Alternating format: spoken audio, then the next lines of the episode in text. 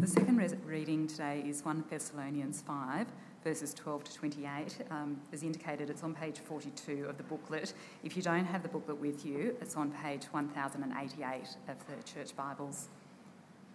So, starting at verse 12. Now we ask you, brothers and sisters, to acknowledge those who work hard among you, who care for you in the Lord, and who admonish you. Hold them in the highest regard in love because of their work. Live in peace with each other.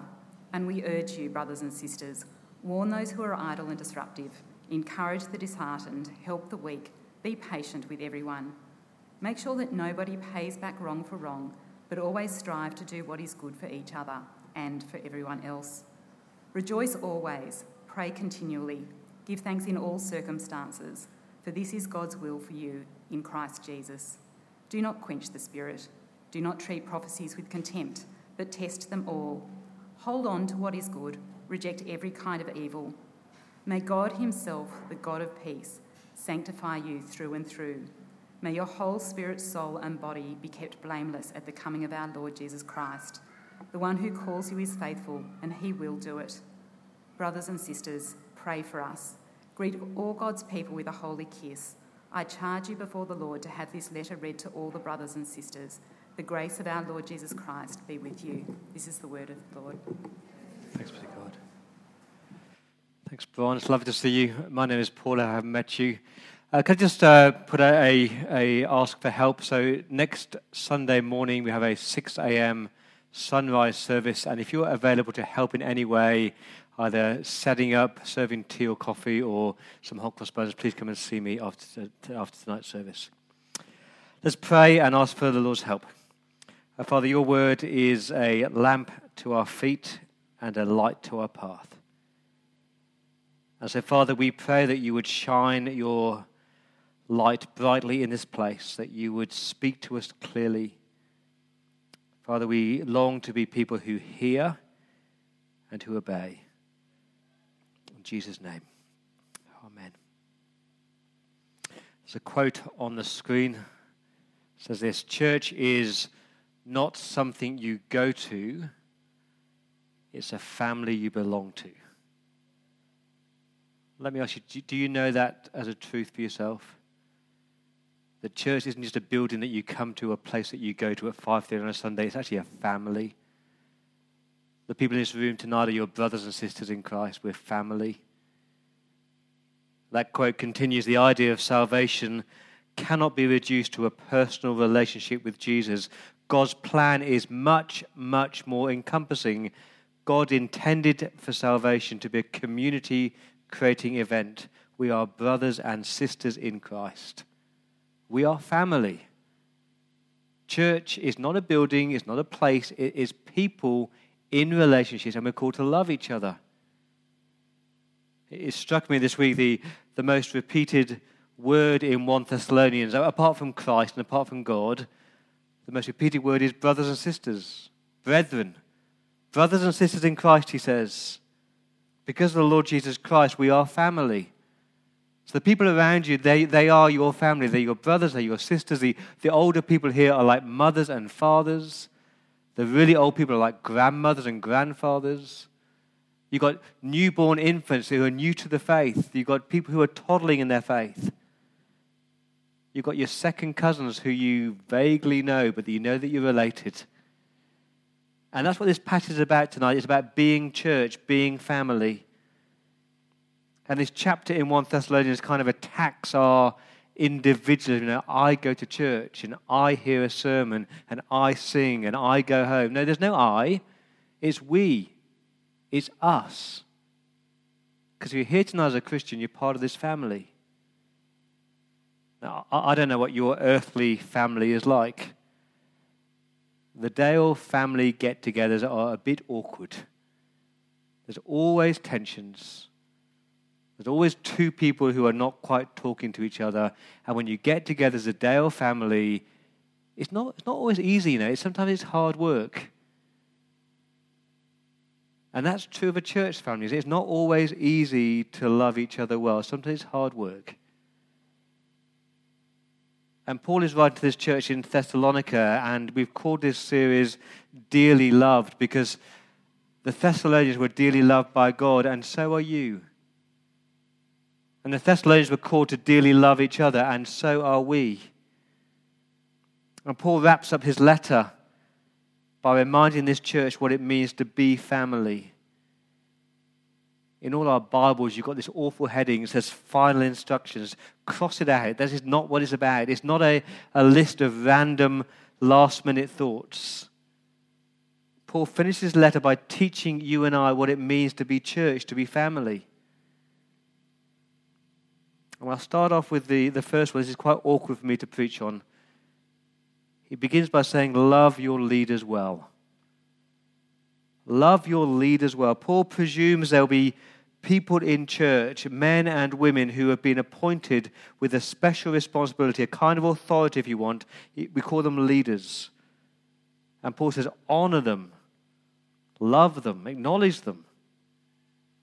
You see that in verse 12? Now we ask you, brothers and sisters, the word for ask is a, a request from a friend, a more intimate personal request. I'm just asking you to acknowledge those who work hard among you, who care for you in the Lord and who admonish you. Hold them in the highest regard in love because of their work. When Paul talks about the leaders in church, he says, acknowledge them, verse 12, and hold them in high regard because of their work. Acknowledge them, recognize them as being appointed by God. Recognize them as being people who've been asked to, to lead you and to care for you, and then hold them in the highest regard. Literally, esteem them very highly, in love, in action. What does that mean? It means this uh, don't take your leaders for granted. I'm not just talking about me, I'm talking about James and Ed and Sarah and Susan and Curtis and Naomi, but not just a paid staff, your, your connect leaders, your youth leaders, your kids' church leaders, people who've been raised up by God, and we're called to esteem them and value them. And that means that we, we refuse to gossip about leaders, we refuse to buy into the criticism or, positively we express our gratitude and we pray for them. We talk highly about them. And we do that, verse 13, because of their work, not because of a status or a position or a personality, but because of their hard work. It's John Stott who says that pastors and leaders are God's gift to his church. But the the battles and the burdens are many, he says, and the encouragements are few. I find that really sad. I think he should say that pastors are God's gift to the church, but the encouragements are many, and the battles and the burdens are few. Because I want to speak personally, leading in God's church is such a joy and such a privilege. And I think church by does this well, you know. They, they do value and they do love their leaders well. Now, of course, we live in a society where it's really hard to love certain leaders. You know, many so called pastors in church are, are not known for their great preaching, but for their scandals. And they're not known for their pastoral cares, but they're, they're known for their sexual misconduct. And they're not known for their godly wisdom, but for bullying and manipulation. And we're not called to love those kind of people. We don't just love a leader because they've got a title, just because someone wears a dog collar or is called reverend or has been to Bible college for three years doesn't mean they are automatically respected. Because Paul defines the kind of leaders that we're called to honor. See the three things in verse 12? What three things are we looking for? Verse 12 they work hard among you, they care for you in the Lord, and they admonish you. I love those two words among you. They work hard among the flock. They get their hands dirty. They're not separate from the flock. You know, those leaders who try and lead from afar, it just doesn't work. God expects his pastors, his leaders, to share their life and to share their gospel and to be among the people, not just over them, but among them. But they do work hard, verse 12. That word is labor, it is toil, it is sweat, it is hardship. Remember when the first someone, someone said to me, oh, How long does it take to prepare a sermon, Paul? Couple of hours? I said, Oh, normally it's about an hour's preparation for every minute that you preach. Really? Yep. Trying to make it as clear as possible so the people who are listening go, Oh, I get it. The hours spent visiting the new people, the counseling those in need, the hours spent doing one to one discipleship and training, the hours spent doing emails and admin and planning services, the hours spent doing building projects and reading balance sheets for finance statements. I got home on Wednesday and Ray said to me, How was your day? I said, Oh, it was a great day. It was a wonderful day. I mean, I'm emotionally drained, but it was wonderful. I met with a man this morning whose son suicided. I met with a woman whose husband left her this week. I met with another person who's really, really grappling in his faith. And I met with a, a man who's just been diagnosed with a tumor. Emotionally draining, but a real privilege. So a good pastor, a good leader will be weary in the work, but not weary of the work. And we're called to love those who, verse 12, care for you in the Lord. They shepherd you, they feed you, they nourish you, they correct you, they comfort you, they direct you in the Lord. They keep on pointing to Jesus, that great chief shepherd. And yes, verse 12, we admonish you. That word is a gentle correction, the counsel about some things to avoid. But that is biblical leadership, where, where men or women, they don't abuse their power, but they are humble, servant hearted, Christ loving leaders. If your leaders are doing those things, they're working hard, they're caring for your souls, they are admonishing you, then we're called to esteem them and to love them well. I want to say again, we've got extraordinary, extraordinary leaders here at church. One of the most godly, hardworking, humble, caring staff team you could ask for. Same with our Connect leaders. Same with our youth leaders. And so please think about how this week you can love them well. What can you do? What can you say that will show that you value them and esteem them? But these verses for me were also difficult verses because these were the verses, verses 12 and 13, that caused me to leave a church. I don't share that lightly, but I was in a church where I could no longer respect the leadership because what was said from the pulpit just didn't match up to the way they were living their life. And so I spent hours and weeks and months meeting with the leaders. It became the point where I could not sit in that church any longer. And that's the right thing to do. If you can no longer esteem and respect your leaders, it's not right to stay. And of course, these verses do apply to those of us who are leaders. We are called to work hard. We're called to care. We're called to admonish. We're called to be humble. We're called to be selfless servants of our Lord Jesus Christ. So, number one, love your leaders well. Number two, love each other well. Remember, we're family. And I hope you know this about church. Church is so different to any other organization or institution because it's not just the professional paid people who do the ministry. We're family, and so we're called to love each other and pastor each other and shepherd each other. 59 times in the New Testament it says one another. Be devoted to one another, teach one another, pray for one another, care for one another's burdens, love one another, serve one another, respect one another, forgive one another. That mutual responsibility to care for each other's souls. And the way that we relate as church needs to reflect the character of God, doesn't it? See that in verse 13? Live in peace with each other. Live in peace with your leaders, live in peace with each other. Because our God is not a God of division. He's not a God of fighting and factions and envy and hatred and discontent. He's a God of peace. And so the way that we relate as family needs to reflect the God that we claim to worship. But listen very carefully.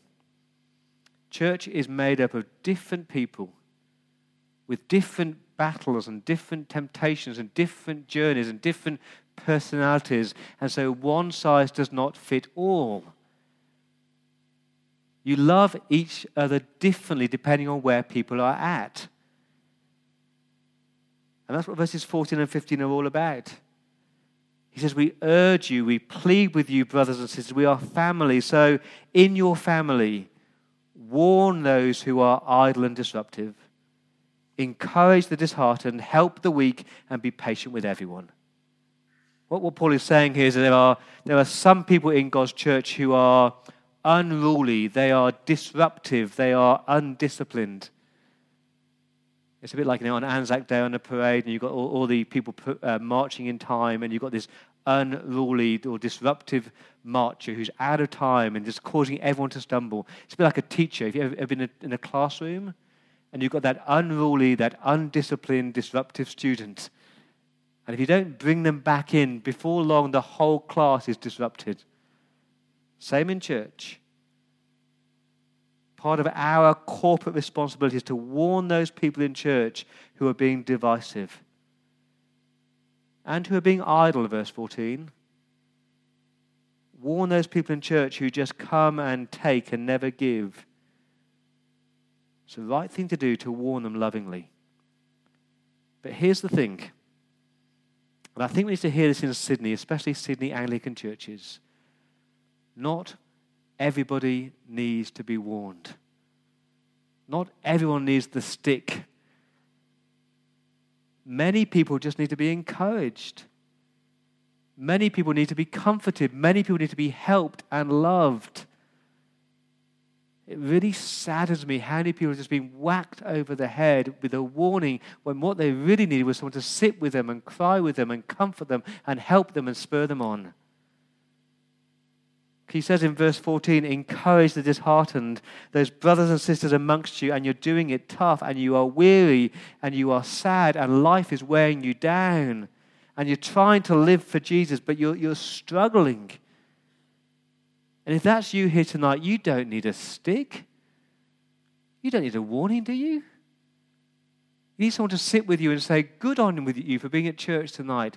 How can I care for you? What can I do to love you and encourage you and support you? I'm going to walk alongside you and I'm going to build you up and I'm going to strengthen you. I'm going to care for you.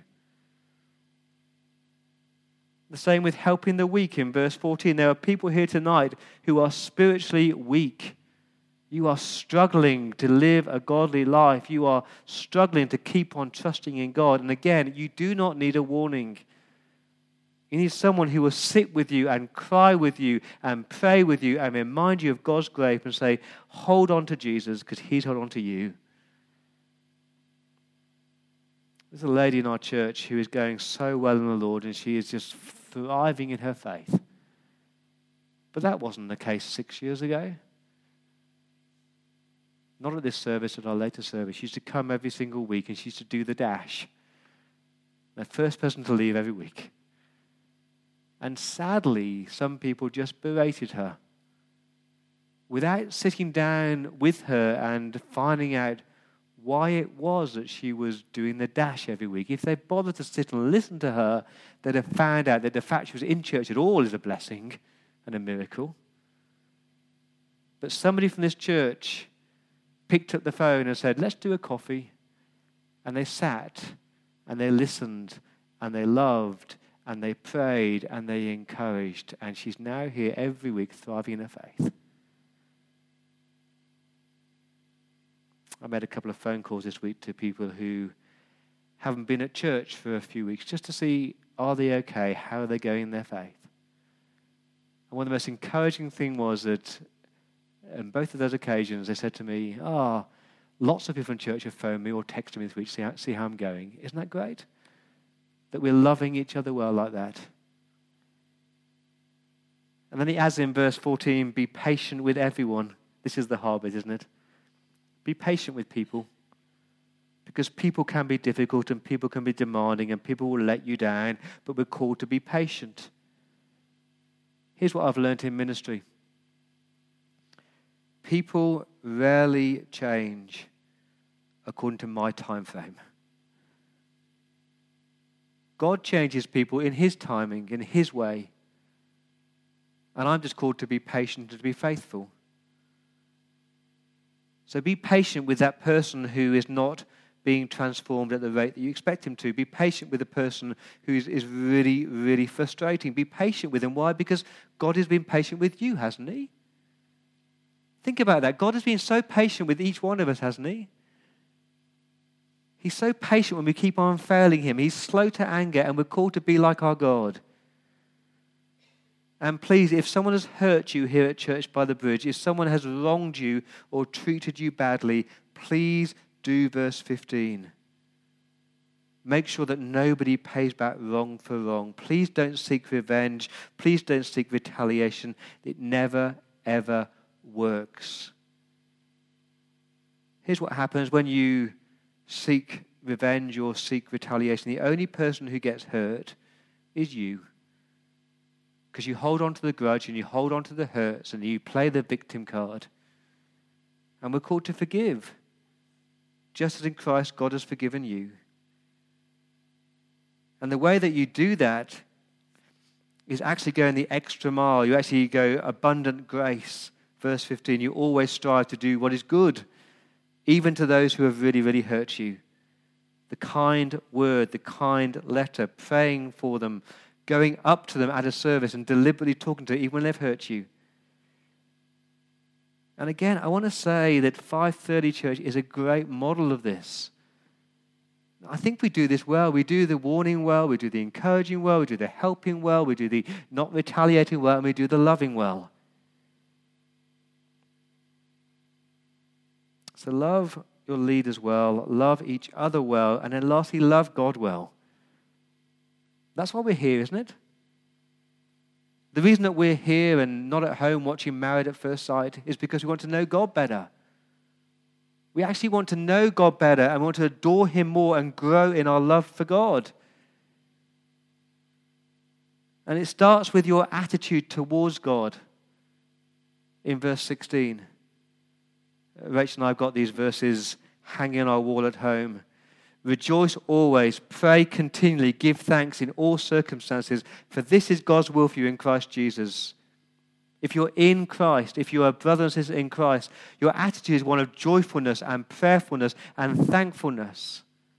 He says, Rejoice always. He doesn't say be happy always. He says that deep seated, deep seated trust and contentment and joy in Jesus, in the sad times, in the grief time, in the pain that's the mark that you're in Christ. And you pray continually. You're always talking to God. You're showing your dependence on your Lord. Yesterday morning, between the hours of 10 and 10.30, uh, Elijah, my four-year-old, he asked me the same things eight times. Same question eight times. Why does he do that? He just keeps running to me as his dad, asking me the same thing again and again and again. Same with you and God, isn't it? Keep running him to him for everything. It's hard to imagine a day or an hour went by when Paul wasn't praying. Those arrow prayers, those persistent prayers, the bold, expectant prayers. Keep praying, he says, and keep giving thanks in every situation, not for the situation, but in the situation. Express your gratitude for who God is and what He's doing. And then this, this is the clincher. This is when he really twists the knife. He says, verse 19, do not quench the spirit. Let me ask you a question. Did you come to church tonight expecting God to speak to you? Did you come to church tonight expecting the Spirit to be at work in you? Did you come to church tonight expecting God's Spirit to do an amazing work in our church family?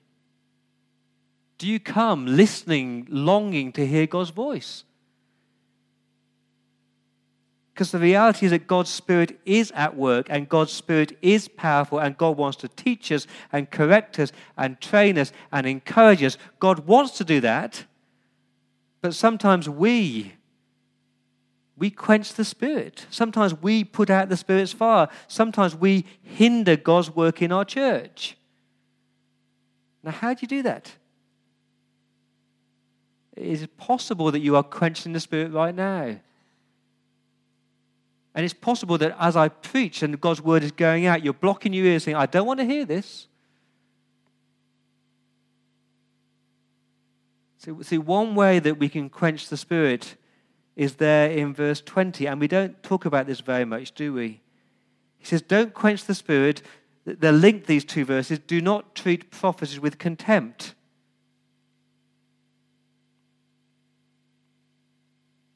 You see, you probably think about 1 Corinthians when you think about prophecy, don't you? You know, 1 Corinthians 12 to 14, he talks about tongues and talks about prophecies.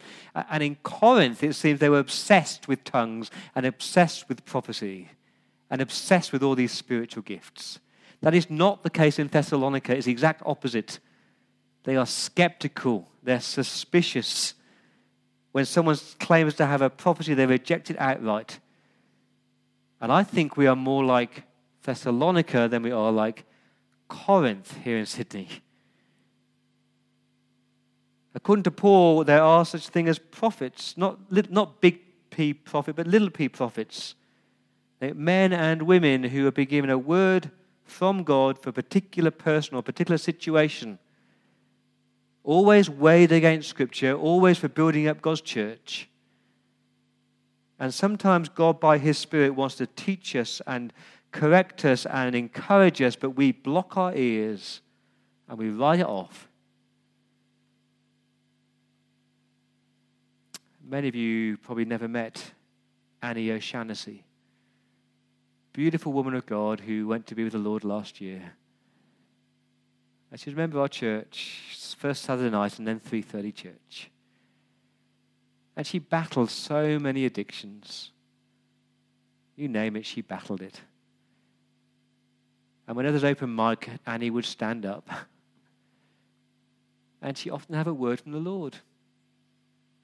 One infamous occasion, she stood up and she said these words, I'm paraphrasing, but she said basically, I got out of rehab this week, and it's so good to be in church. I love church. I love meeting with you guys and hearing from God. It's the highlight of my week. But you know what? I get really discouraged because I come to church and I make the effort, and despite all my buzz, I come to church and I come to church, but most of you are not here all the time. It seems that any excuse and you're not at church. But God's church is important because God's church is where God's people gather and God's people gather to encourage each other. So when you don't come, I'm discouraged. And then she sat down. I was thinking, preach it, sister. But that is a word of prophecy. Now, here's the issue God wants to speak to us, and God does speak to us. Yes, through the Bible, of course, through the Bible, but also through words. And we can quench the Spirit. We can write off people's words. And Paul says, test them, weigh them, weigh it against the Scriptures, weigh it against God's Word. If it's in line with God's Word, hold on to it, because it is good it's edifying, it builds you up. If it does not align with God's word, then reject it, verse 22. There are lots of false prophecies out there, there are lots of stupid words out there that do not align with Scripture. But be discerning. And it's liberating because God speaks to us and He calls us to listen. And I do wonder how much good work, transforming work, God's Spirit longs to do in us and in our church but we kind of block our ears and refuse to listen. So he says, Love God well, listen to Him well, and then keep trusting Him, verse 23. Keep trusting God. May God Himself, the God of peace, not the God of factions, not the God of division, may He sanctify you. May He make you holy. May He set you apart through and through. Every part of your being is sanctified for your Savior your whole spirit, soul, and body. May be kept blameless on that day when you see Jesus face to face. Here it is, verse 24 the one who calls you is faithful. God is faithful and God will do it. Isn't that lovely? Isn't that liberating? You are not responsible to keep your own soul. You are not responsible to, to, to become more like Jesus. God Himself will do it because He's the one who is faithful. See, God will bring us home. We're his family here on earth. And one day we'll be his family for all eternity. But the work he began, he will complete and he will do it. Look at that quote again. Church is not something you go to, it's a family you belong to. And I do hope that 530 Church here will become your family. I do hope that you will love your leaders well. Just think of one thing you can do this week to love your leaders well. And think of one thing you can do to love somebody else here at 5:30 well. And then maybe think of one thing you can do to listen to God well this week. I'm going to give you a moment by yourself to think of how you're going to do that. Love God, love your leaders, and love others. And then I'll pray.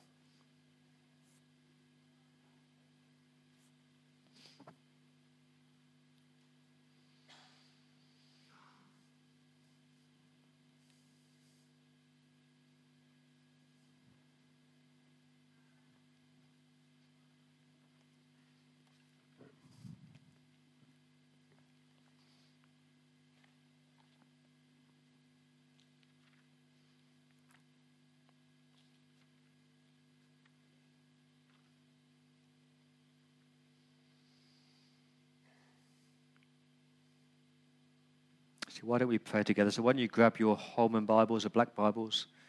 I'll invite the musos up. And why don't you stand and we're going to pray together verses 23 and 24 of chapter 5. It's on page 1088. And let's change the singular to the, the plural. So us and our. Let's pray this for our church family here. Verse 23. Now may the God of peace himself sanctify us completely. And may our spirit, soul, and body be kept sound and blameless for the coming of our Lord Jesus Christ. He who calls us is faithful, who also will do it. Amen.